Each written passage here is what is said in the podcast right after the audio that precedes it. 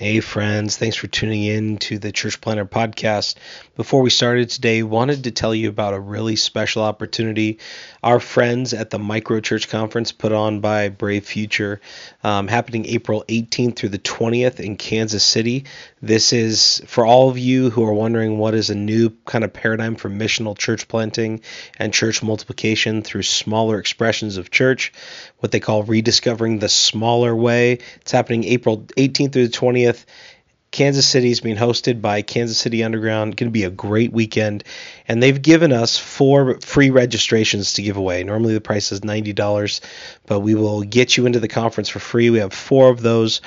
What you can do to enter is go on our Instagram at Church Planter Podcast and there you'll find um, a, a, DM button. Click that DM button, send us a DM with your email on it, and your name and where you serve. So you email name where you serve, and you'll be entered to win one of four micro church conference registrations.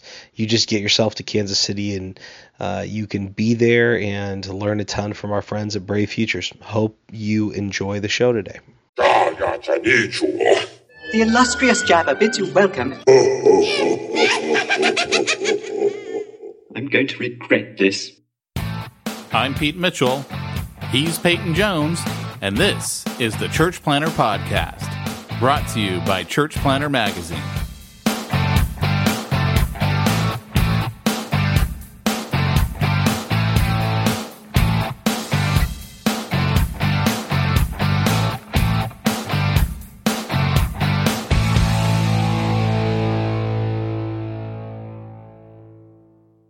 You know, when I have a large project at home, sometimes it makes sense to do it by myself. At other times, I actually save money in the long term and have a much better solution if I use an expert.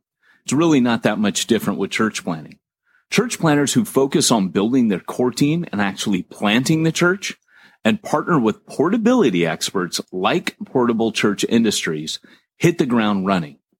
Yes, you may have to raise more funds up front, but let me tell you something. If I could go back in a time machine and do one thing different in all the churches that I planted, I would go back and have invested that money in portable church and all of the super cool kit that they give you to make the volunteers and their lives much, much easier. Trust me, your volunteers will feel invested in and they're going to give you more of what they got.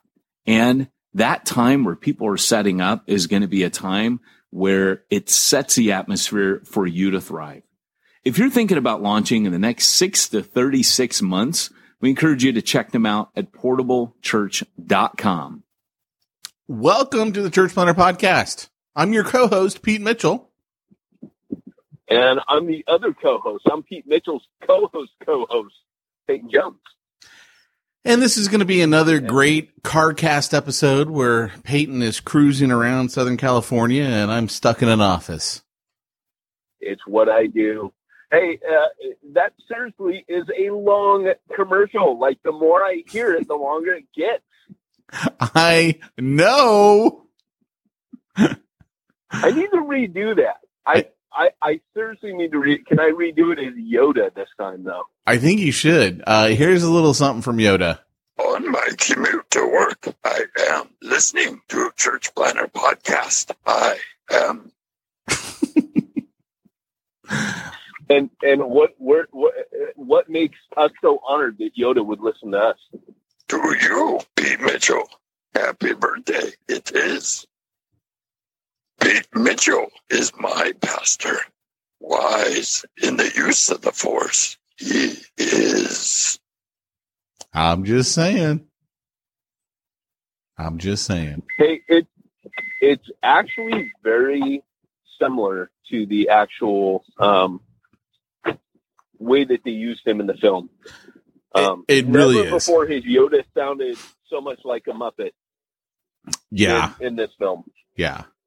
Well, this I mean, is... they actually made Yoda not cool. I, I don't want to get ranty yet, but you know, today's topic is leadership, church planting leadership lessons from the Last Jedi.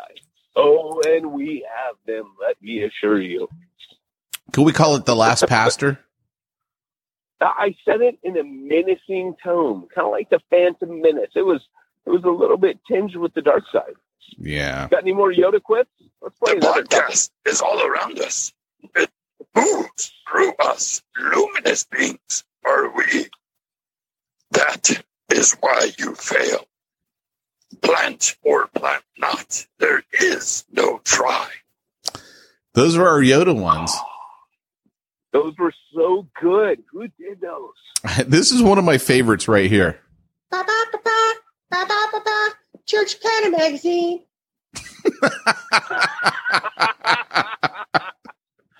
Who is that, Luke? I'm pretty sure that's Tyrone doing Elmo. Oh my god! ba-ba-ba-ba, Church Planter Magazine.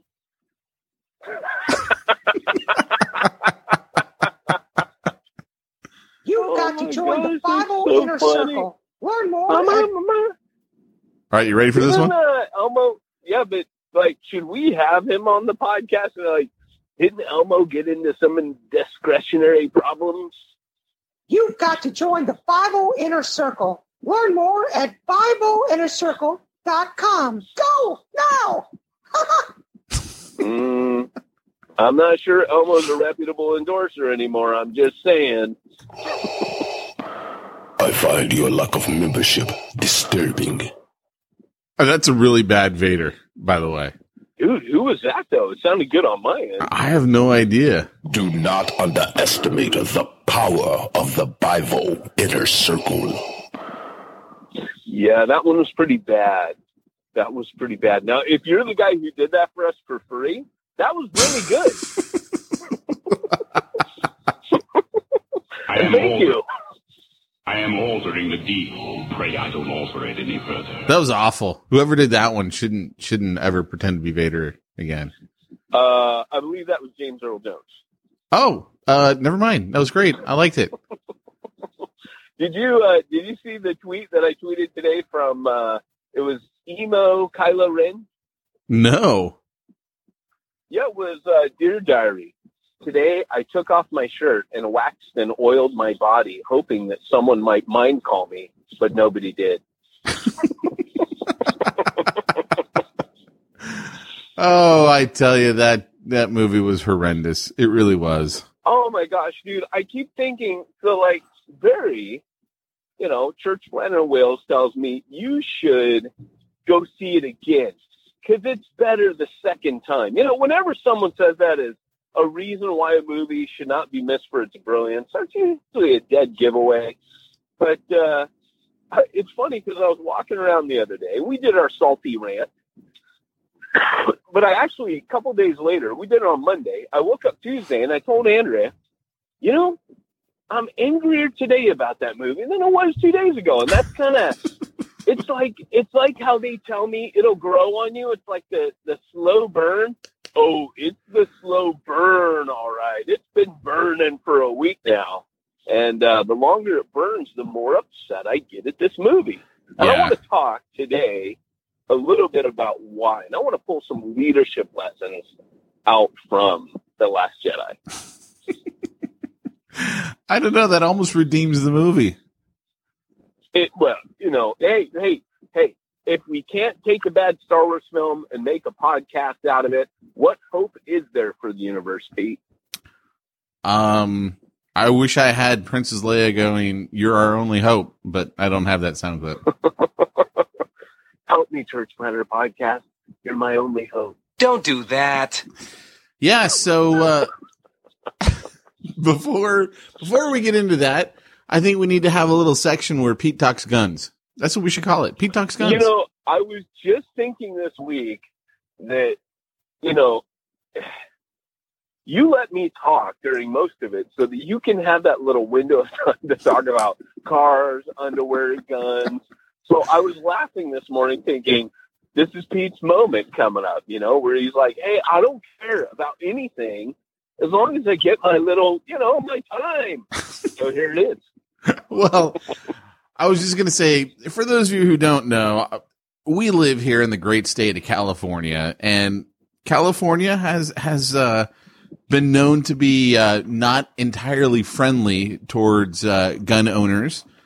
Um, has really nothing to do with anything other than they just don't like people who like guns. Probably one of the reasons why they don't like me. But uh,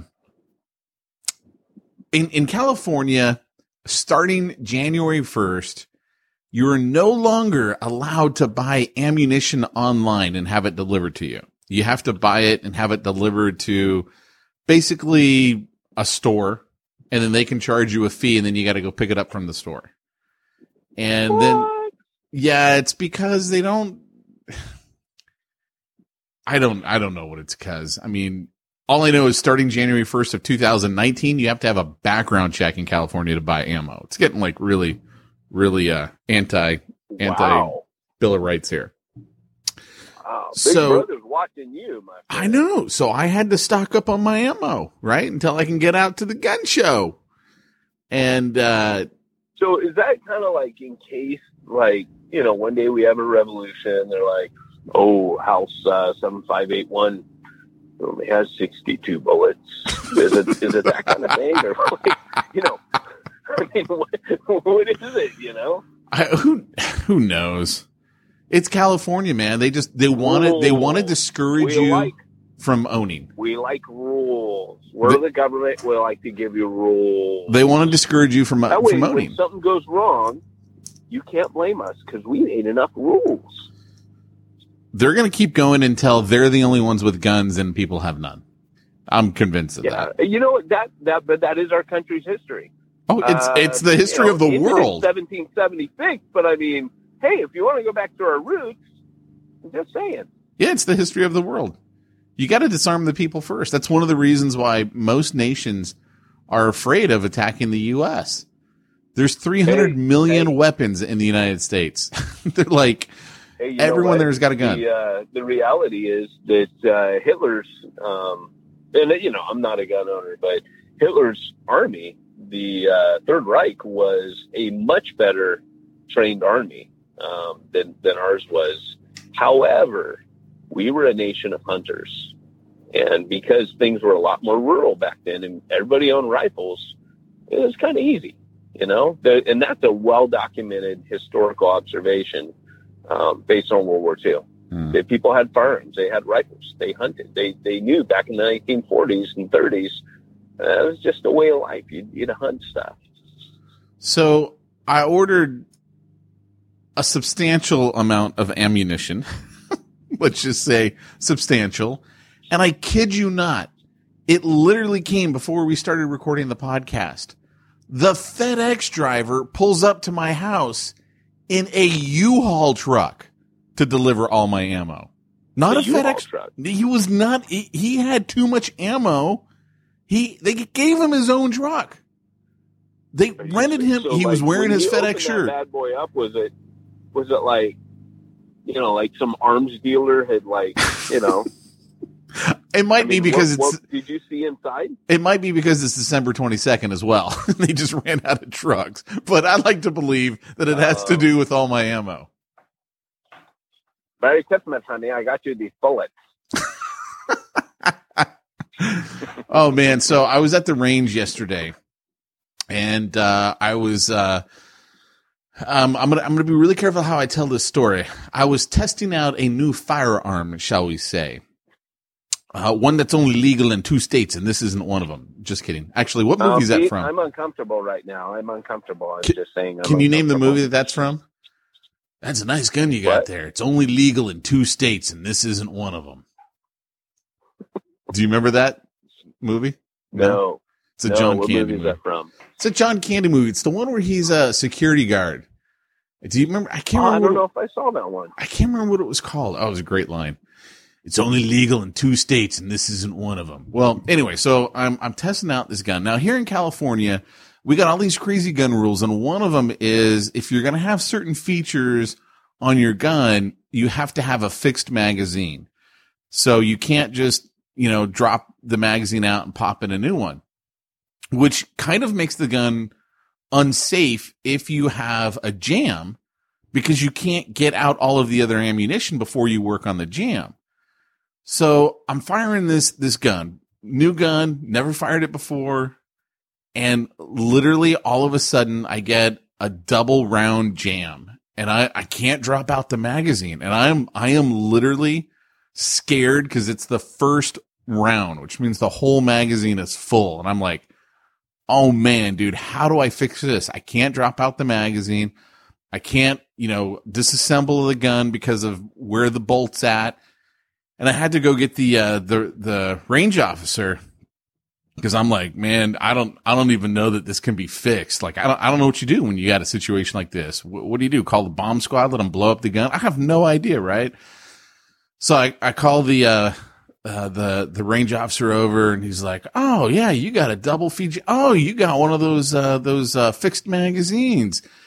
And this guy looks like Santa Claus. He's big. He's got a big white beard. He's he's and he's just like this total gun nut. And he, I kid you not, man, he just pulls out this knife and he's like, "Oh, here, let me get that." And like two seconds later, he's cleared the jam, and I'm like, "Oh, okay." That was kind of impressive.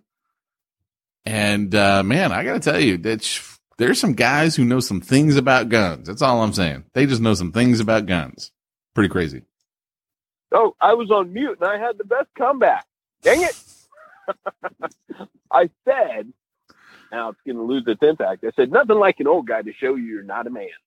Dude, I I don't even feel like a man next to that guy. Oh, you know, that, when a dude does something like that, you're like, I remember when uh, the contractor hung a towel rack that actually stayed on the wall in my bathroom. I was like, oh, that's what that looks like. Okay. Dude, I, I like, soon as he did it, soon as he did it, he's like, oh yeah, here's, here's another way you could have cleared it. And I'd like totally forgotten. I could have like taken the bottom off the magazine and dumped all the bullets out on the ground, but I like, I, I was literally like, oh crap, dude, I got like two live ammunition rounds jammed in the gun. I, I was just, I was like in full panic mode, man, cause I'm a new gun guy, right? I, I don't have the gun experience of many of our listeners.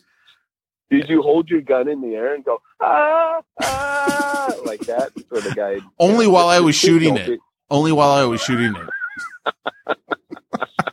Do you ever, when you're on the gun range, bend over and stick it between your legs and shoot from behind, like as if you know, like on the movies, or like under your leg? Dude, I don't do it up? any other way. Do you do you do you say things like "pow" and "zing"? You know, like that would be. do you ever turn around and do it over your shoulder with a mirror? Because that would be the way to go to the gun range in style. Hey, I gotta show that old guy that I know what I'm doing. That's right, man. Or you do it like this: you go ah, you scream while you're emptying the magazine, and then when you run out of bullets, you dramatically reach in, grab a knife, and throw it at the target so it sticks in the head. I will say this: I do have a nice red sash that I tie over my head, or I tie it, you know, like a headband and hang it off to the side. dramatically. I, I, I I'm trying to look as much like I can, like Sylvester Stallone from Like Rambo. Rambo? Yeah, I mean that's what I'm going for. Truth be told. Yeah, man. Yeah, I I did notice you were looking a bit firmer. Well, you know, uh, the exercise bike, uh, uh, spinning class. Spinning is that like tumbling class for adults? I don't know, man. There's nothing more less manly than spinning class. That's all. Can you imagine if you showed up at your next meeting and they're like, "Oh, you're looking good." We go, "Well, I joined a tumbling class for adults." That'd be rad. We should do that. So when I start my ninja school and like we start teaching people how to throw weapons like ninjas, we're gonna add like ninja tumbling class in there as well. It's gonna be so cool. That should be like the freebie, you know, to get them in, get them hooked. Sign up now and you'll get a bonus of ninja tumbling for adults. And then you upgrade them to ninja stars, throwing stars, knives, swords, the Yeah. black and arts. Then, and then, and then ginseng nice. Is it ginseng? No, no. What are the ones? No, dang, not ginseng. I know what you're talking about. You know, But wait, there's more. Ginsu yeah, knives. one, the ginsu. Yeah, i- i- at two in the morning, you so want to buy those. I need those knives. I'm not was saying I watch TV uh, at two in the morning, but I am saying I got about three dozen sets of those. Hey man, I have bottle fed two children. That's how I discovered the Tim and Eric awesome show. Great job. That's actually the title of the show. It was on at 3 a.m. because it was so bizarre and weird. But uh, dude, seriously, like I, I, you know, there's you want to be able to cut your shoe with a knife, like Jerry Seinfeld says at 2 a.m. I need to buy those. so there you have it. So you need to teach people how to fight with Ginsu knives. I guess so. like the whole set. I Use guess all so. seven blades to the terror of your enemy. I don't know why this podcast has digressed. If you're new to the podcast, you're already gone. so this isn't your first time. You know what's coming. We get into the topic, but this is what we call smack talk. I always feel like we have to like kind of explain, half apologize. I know you do. I sure don't. I have seen our so listening you know, numbers go down though.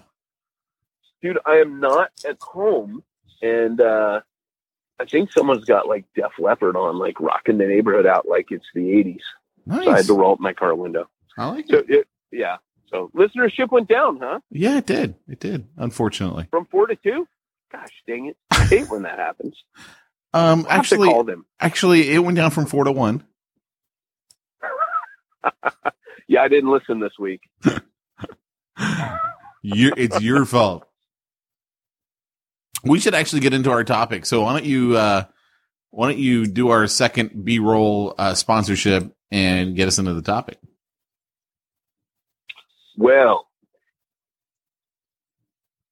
how to start this commercial? Gosh, hey, hey, church plan.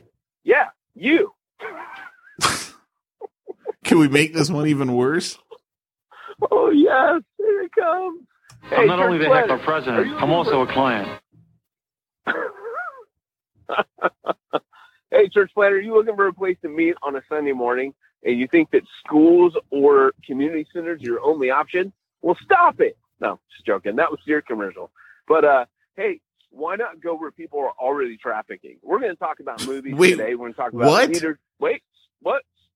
Oh, you gotta be careful how you say that. When you said people are already trafficking, my mind immediately went to human trafficking. And I'm like, what? Well, well, no, no, no, not that kind of. Tra- I mean, like where they where they go, where human. No, that didn't sound right. Where people frequent. Church Planter Magazine. We're going for the gold on this ad, aren't we? We really are. So why not go where people already are? And one of those places is movie theater. This past weekend, people went to the movies in record numbers. So why not be there where they're already at? Hey, Regal Cinemas will make a deal with you as a church planner. In fact, they've got a team of four church planners on staff that literally will get you into a Regal Cinema to plant your church. The place you go to is corporate box office forward slash theater, and that's T H E A T R E dash church. Check it out, corporateboxoffice.com forward slash uh, theater, T H E A T R E dash church. we got there. Church Planter Magazine. I think that's just the soundbite after we really screw something up. From now on, From now on, that's the soundbite. So let's get into leadership secrets of the Last Jedi. okay. So, you know, here's the thing. I was trying to kind of give my um my take on it. You know, last week if you listened to us, Pete and I gave a spoiler-filled review and it really was a rant. I it mean, was we were it I was the worst movie of 2017, no doubt. it was definitely the worst movie I saw, except for some of the Hallmark movies that my wife made me watch this year. And that's saying a lot, right? Actually, it would be a toss up between a couple Hallmark movies and that. Now, here's the thing people, in, in fairness, last 10 minutes were kind of cool. Um, more spoilers coming here. But uh, part of the coolness, it just seemed like at every point where Rian Johnson could have had something super cool, he made it just a little bit cool. So Luke's scene at the end where he's taking on all of the the AT-ATs would have been radically cool if Luke was really there, right? Well, because Luke would have Um, probably killed all the AT-ATs. He would have taken them all out. Well, yeah, I mean, you know, and the He thing did. He took out an say, "Oh, AT-AT before he was even a Jedi in in Empire Strikes Back. Absolutely. And Darth Vader deflects a laser beam like it's nothing. So Luke would have no problem as powerful as he's become. Um, he's powerful. And, you know, he, he could, he could probably withstand all that. I don't think anyone in the audience would have been upset if Luke was really doing all that stuff. And it just seems at every point where he could have zigged, he zagged. You know what I'm saying? He just made wrong turns, throwing the lightsaber over the shoulder when it was so built up in episode seven. Um, so many of the things, Rey's parents, it was built up powerfully in episode seven. To just strip it away was almost. I, I know if you've seen the the shots of Mark Hamill before the premiere, he's as giddy as a kid. He's all excited. If you see the shot of him and Rian Johnson in an interview afterwards, he looks like he's about to cry. He looks so upset and and so distraught. Um, the theory is that uh, Rian Johnson kept from him that his character dies. Oh, because if really? you go up to how they killed him, you saw from a distance the cloak fall down. They didn't even need Luke to film that scene. So it, it's very possible that Mark Hamill didn't know. Mark Hamill made a statement this week, and this is the first leadership lesson that I kind of want to build off of. Um, Rian Johnson or uh, Mark Hamill said, I don't know. He goes, I still maintain that a Jedi would never quit. But he said, but that's old school and this is the new generation, which is kind of a, a backhanded slam to um, the postmodern generation, where and, and technically we're postmoderns, but that whole idea that uh, you know, like everybody's nobody has a hard time with the fact that Luke just wasn't there for anyone else. He he wasn't there for the next. Oh, he was hurt. You know, he was. Well, you know, there's a caliber of of men and women out there that they just don't quit and they keep going. And when things get hard or things get discouraging, they don't just pack up and run away. They stay. That's Mhm. why Paul told Timothy, um, he told him not to abandon his post. He said, endure hardship like a good soldier. Um, Paul had people leave him left and right. He had, he, he actually says, you know, at first, uh, all forsook me. None stood by my side. All fled, but the Lord stood by me. You know, there's a, a, a leader, a stalwart. The, the reason that people become leaders is because there's a strength of character in them normally. And I mean real leaders. I'm not talking like people that have enough money to get voted into office. I'm not talking about people that can manipulate things. I'm, I'm talking people who, by the strength of their character, don't have anything else going for them, but people want to follow them. That's character. And that's what Paul points at as really the number one reason that people uh, should follow somebody like an elder. So I want to talk a little bit about Luke's character today and, you know, how character is the strength. When people ask me what's the number one quality of a church planner, um, when I search the scripture, I find Paul continuing to exhort about the quality of endurance and, you know, staying at it, sticking at it. And then the next thing is handing down to the next generation, which, um, remember, this is part of my rant. Um, I don't think I said this last week, but um, part of, of I think what really disappointed um, me personally um, was that in this film, we who watched Luke get mentored by Obi Wan and then by Yoda could not wait for the next generation. I don't think we cared if everybody died. I don't think we cared if there was a new generation coming. Nobody cared about that. I love these new characters in episode seven. But what we couldn't wait to see was Luke being a trainer, Luke taking the mantle and the role of a mentor, of a master, and becoming the sensei or the teacher who would pass down and train the next generation so that it could be their fight. And that's a biblical principle. And I got to say, as a trainer, uh, as a trainer of leaders, as somebody who has spent really the last 20 years handing down to the next generation. I mean, in my very first pastorate, I was discipling young guys for the ministry, many of whom are, are in ministry today. And so for me, um, that whole idea that we would lose that, that made it disappointing. But, but this is where I think this generation and Pete, jump in if you want, because I, I know where I'm going. But, um, if you want to, uh, if you want to jump in and do something, you know, say something, go for it. But You, you want me to talk Yeah, about guns again? yeah. Well, if you have any thoughts on this, but You, uh, you you want me to talk about you know, guns again? in. Guns? No, Guns? no, no, Star Wars. you talk about the guns. No, I'm listening to you. Leadership lessons. Okay, so so here's here's one of the things I think we need to be uh, worried about. This was clearly a postmodern film, and our culture right now is in a postmodern place. Now, I, I think in many ways I'm a, a a product of postmodernity. So are you, Pete. I mean, a lot of the reasons I assimilate pop culture and um, kind of see everything as sacred. I don't see the secular versus the sacred divide. Um, but I'm very old school in the sense that I do believe that there is kind of the Augustinian tale of two cities. There is the kingdom way of thinking, and then there is an earthly way of thinking. James calls it heavenly wisdom versus demonic wisdom. There's a lot of different ways that the scripture puts this, right?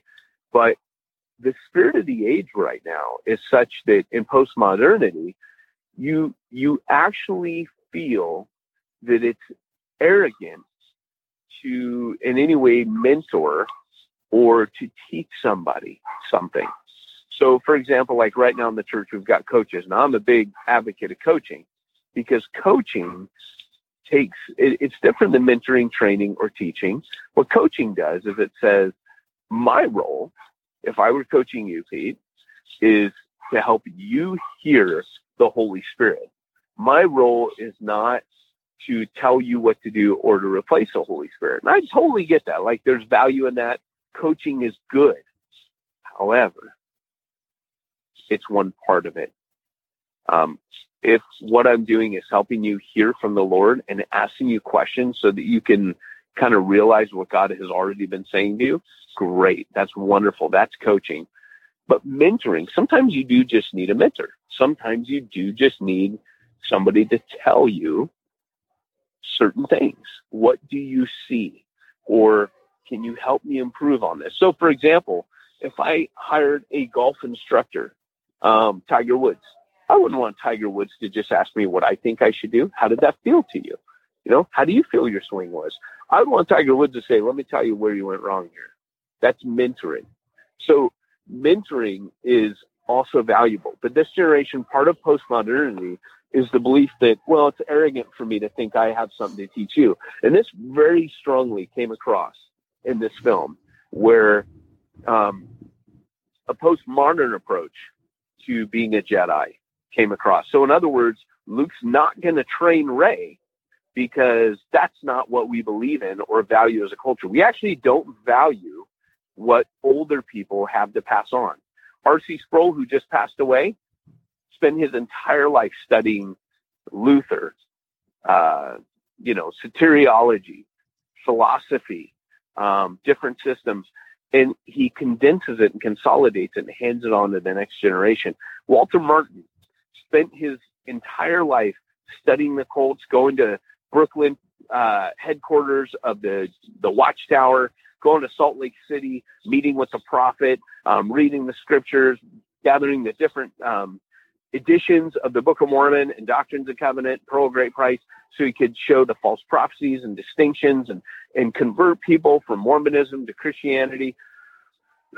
and he spent his whole life studying that so that he could condense it and kick it down to the next generation.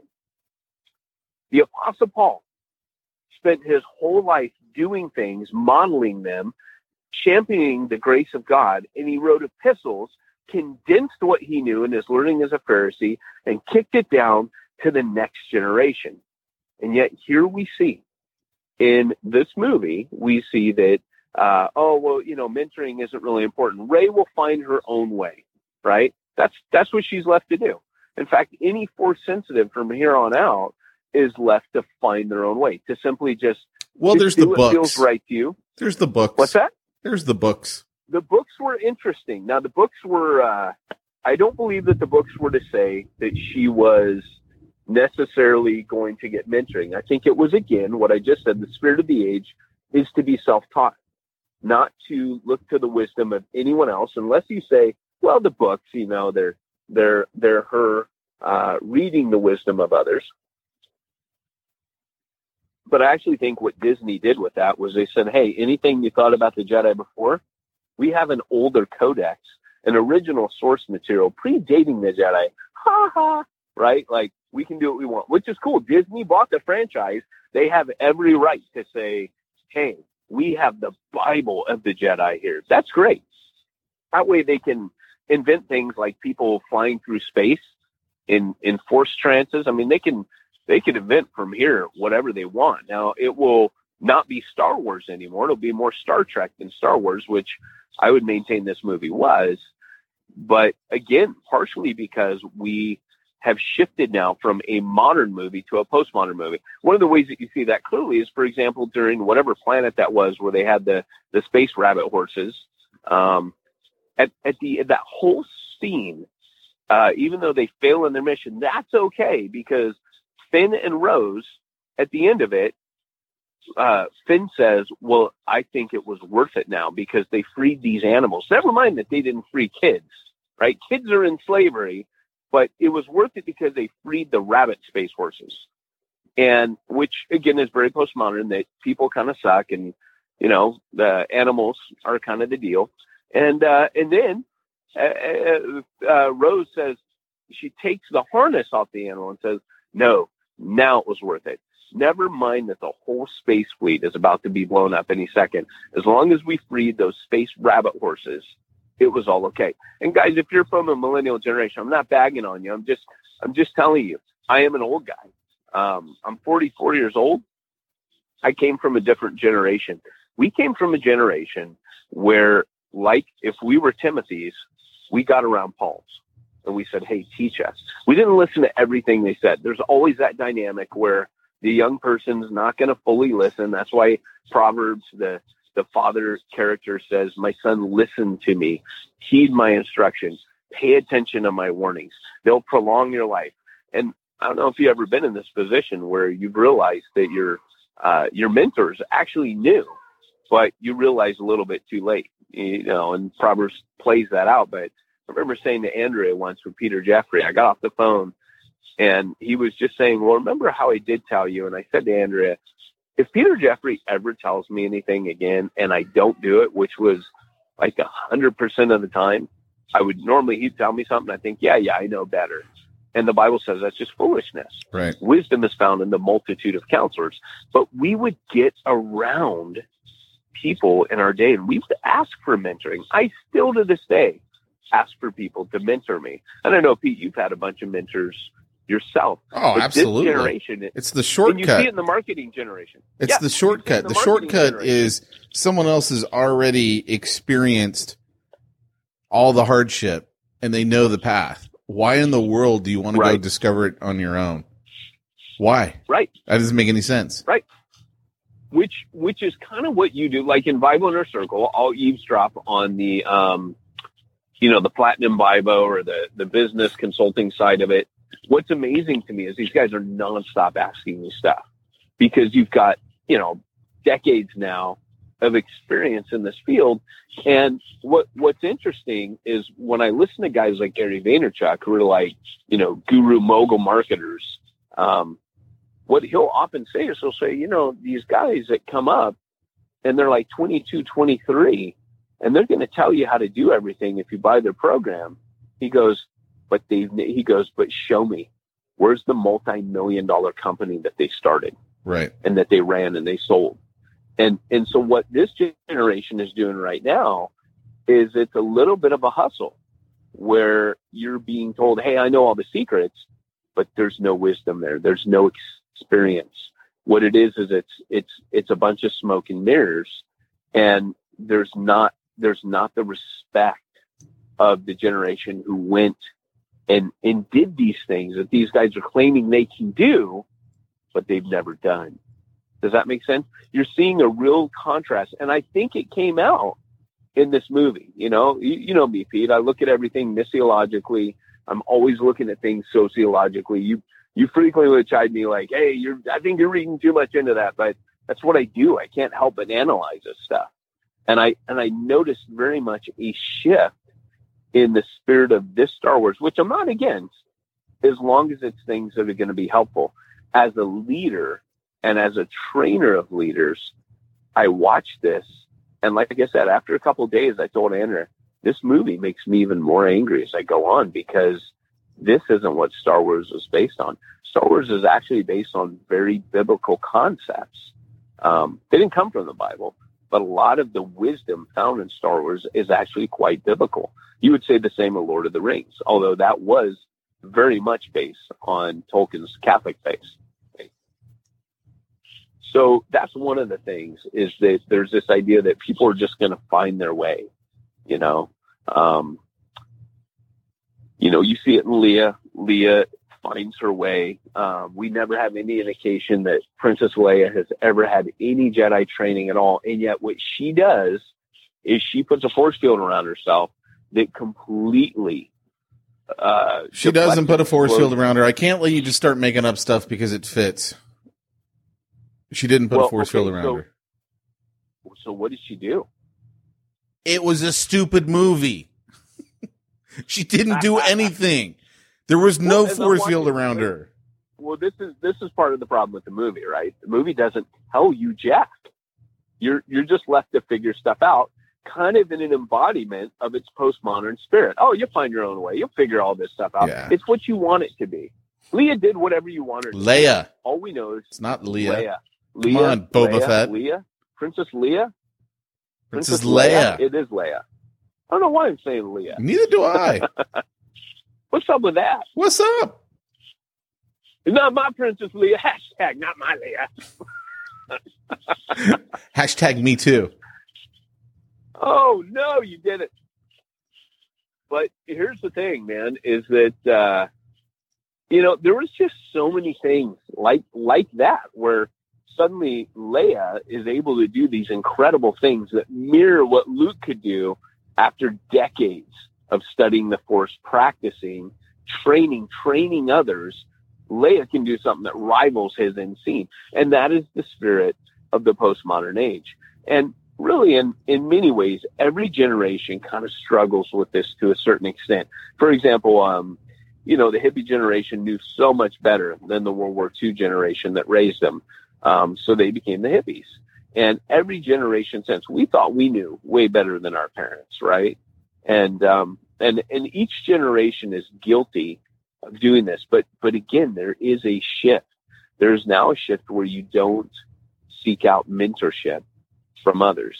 And that, guys, the reason this is important for you as church planters is multiplication is so much about discipling, training, and mentoring the next generation. And and the reality is, is if you're not careful, um, the next generation will resist this. And you have to let them know. You have to let people know when you're mentoring them, I'm mentoring you. like, w- w- you know, I'm training you. I'm teaching you. Um, because that is a two-way street. So, for example, if, if, if Rey had showed up on the island and said, Hey, uh, Luke, here's your lightsaber. And he goes, right, meet me tomorrow morning, lesson one. And she didn't want training. She wouldn't have shown up the next morning. Right. Right. She, she wouldn't, you can't force training. Training and mentorship is always a two way Yeah. relationship. You have to have permission to mentor somebody. Yeah, no, I, I agree with you hundred percent. I mean, I was having this conversation, uh, I think it was last week via email with a, a client of mine. Um, she's worried about her son. You know, her son just graduated college. He got his first job in financial planning. He's struggling. She's like, ah, here's his phone number. Here's his email. You know, I've told him he should reach out to you and he just won't do it. He's too proud. Will you call him? And I reply back to her. I go, you ever heard the phrase, when the student is ready, the teacher will appear?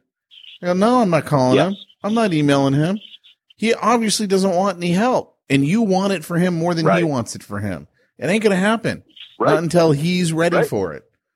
So, you know, but it's because what you just said is 100% true. I mean, Rey has to show up. She's got to actually do her part. And if she won't, I have this happen all the time with guys in the Bible oh inner circle. They're not, they won't commit. And I'm like, why do you expect me to do something more for you? You won't take this thing and do it. You know, you, you got to be Yeah, the one. absolutely. You got to be the one. and in each in each uh, episode, other than um, Star on Star Wars, it was a little bit different. Like Ben's waiting for Luke. He's been you know he's been strategically placed. But when Luke goes and seeks out further training from Yoda, he's got to work for it a little bit. And and and that's quite right.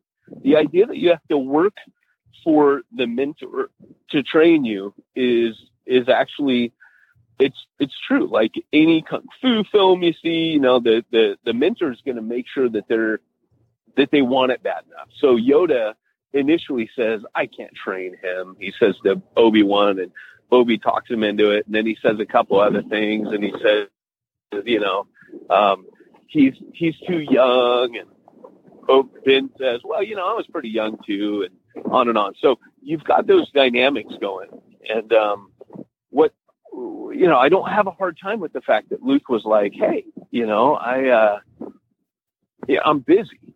You know, I'm I'm doing things. You know, I'm." Uh, I'm, I'm, you know, and, and, and I kind of thought at the beginning that Luke was just kind of seeing how bad she wanted to be trained. But when I got to the point where I realized, no, Luke won't train her. And then he doesn't train her at all. I was, I, I can't even tell you how disappointed I was to see really is that, is that what this generation and that what contemporary culture, because no one had a problem with it. And, and like I said, man, this is my life doing this. I mean, I do this in my sleep. So do you. And the, the difference is I do it for free. Pass on what you've learned. Yeah, absolutely, man. Oh, I've learned that. Oh, that that's a very good lesson. I've learned that uh, people who pay pay attention, man.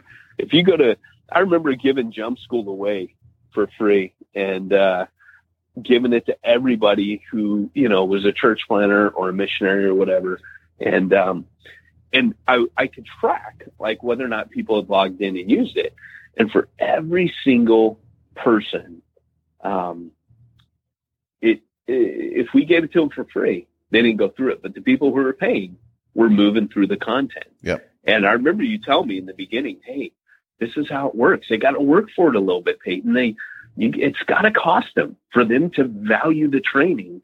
It's it's got to there's got to be a little bit of a, a of a pain point.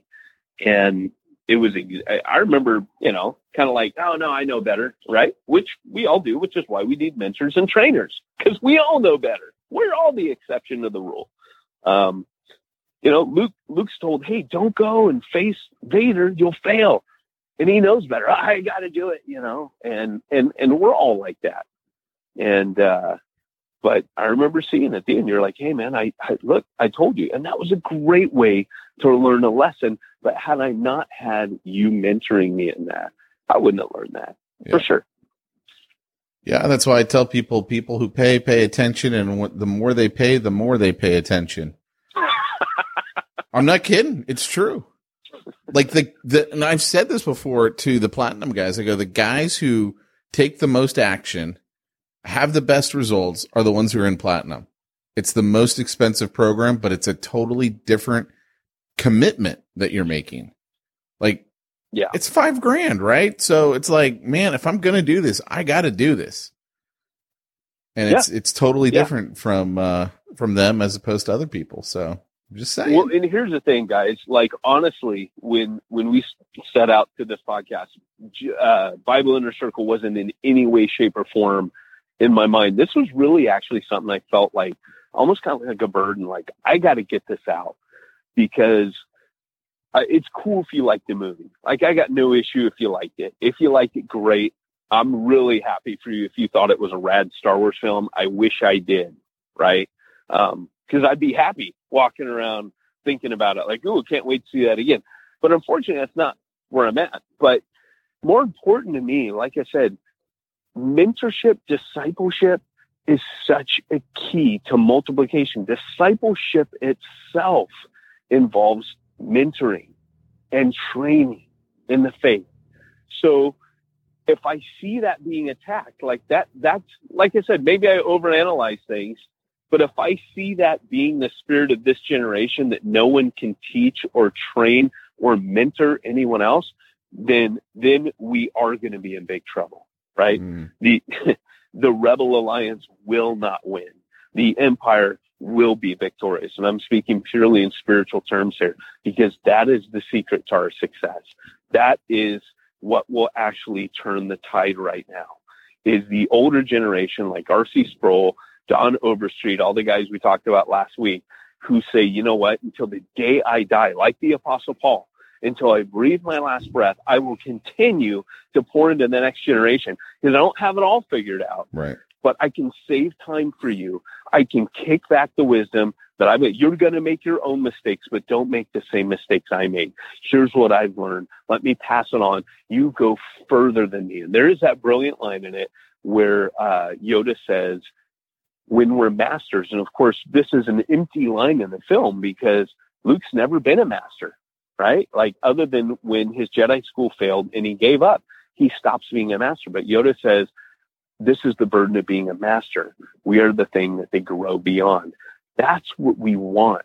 We want them to stand on our shoulders and reach higher than we've reached. That is the hope because this is for Christ. It's not for us. Right. And um, in saying that, guys, um, the reason I say this as well is if you're a young church planter, the burden is upon you now to start handing on to the next generation because my generation, that generation of us that are old school Star Wars fans, we're dying, right? We are dying. Your generation will pass the torch or will they, right? It's up to your generation to pass the church, to pass the torch. And by the way, the reason that we have in the church either dark ages like we have in times past, or we have um, generation gaps in the church. And I talk about this in Church Zero, Cha-ching, is because one generation, it only takes one generation to fail to hold the torch out to the next generation. It killed me when in the movie Luke says, I didn't read those books because I thought that's not the Luke Skywalker I know. Luke Skywalker I know would have not only run straight at Snoke and been like, Hey, bring it on. You're not taking Kylo Ren from me. But number two, if he did retreat, it would have been to say, I'm going to go study those books, find out everything I can, and I'm going to come back and I'm going to crush Snoke. And guys, that's why you study to show yourself approved, that you would rightly divide the word of truth. You know, right now, theology, uh, R.C. Sproul has gone to glory.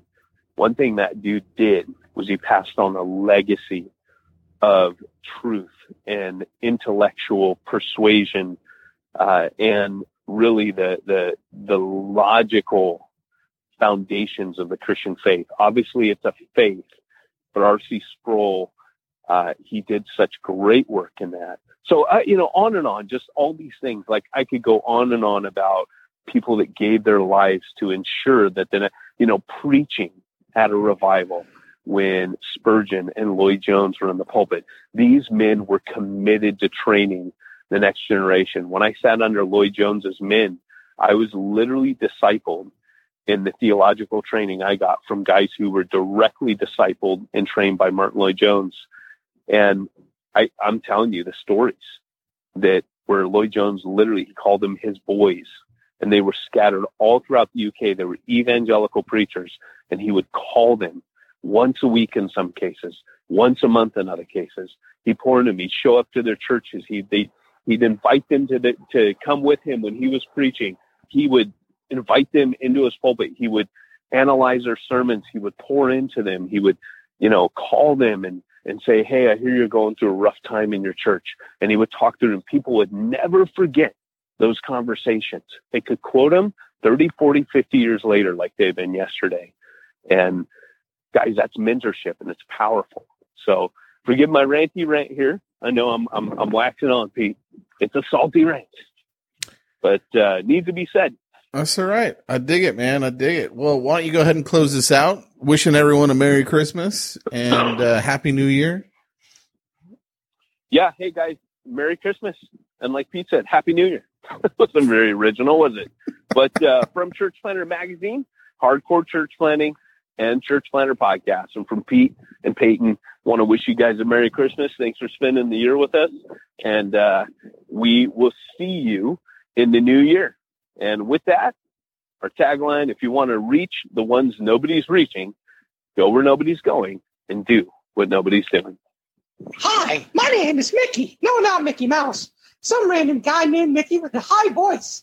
But listen, you've got to join the Bible Inner Circle. Learn more at BibleInnerCircle.com. Go now! Church Planter Magazine.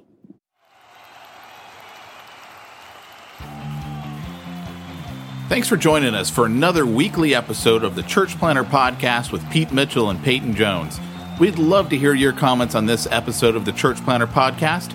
Visit us online and let us know what you thought at churchplanterpodcast.com. If you subscribe to us via iTunes and have enjoyed the podcast, leave us a positive review.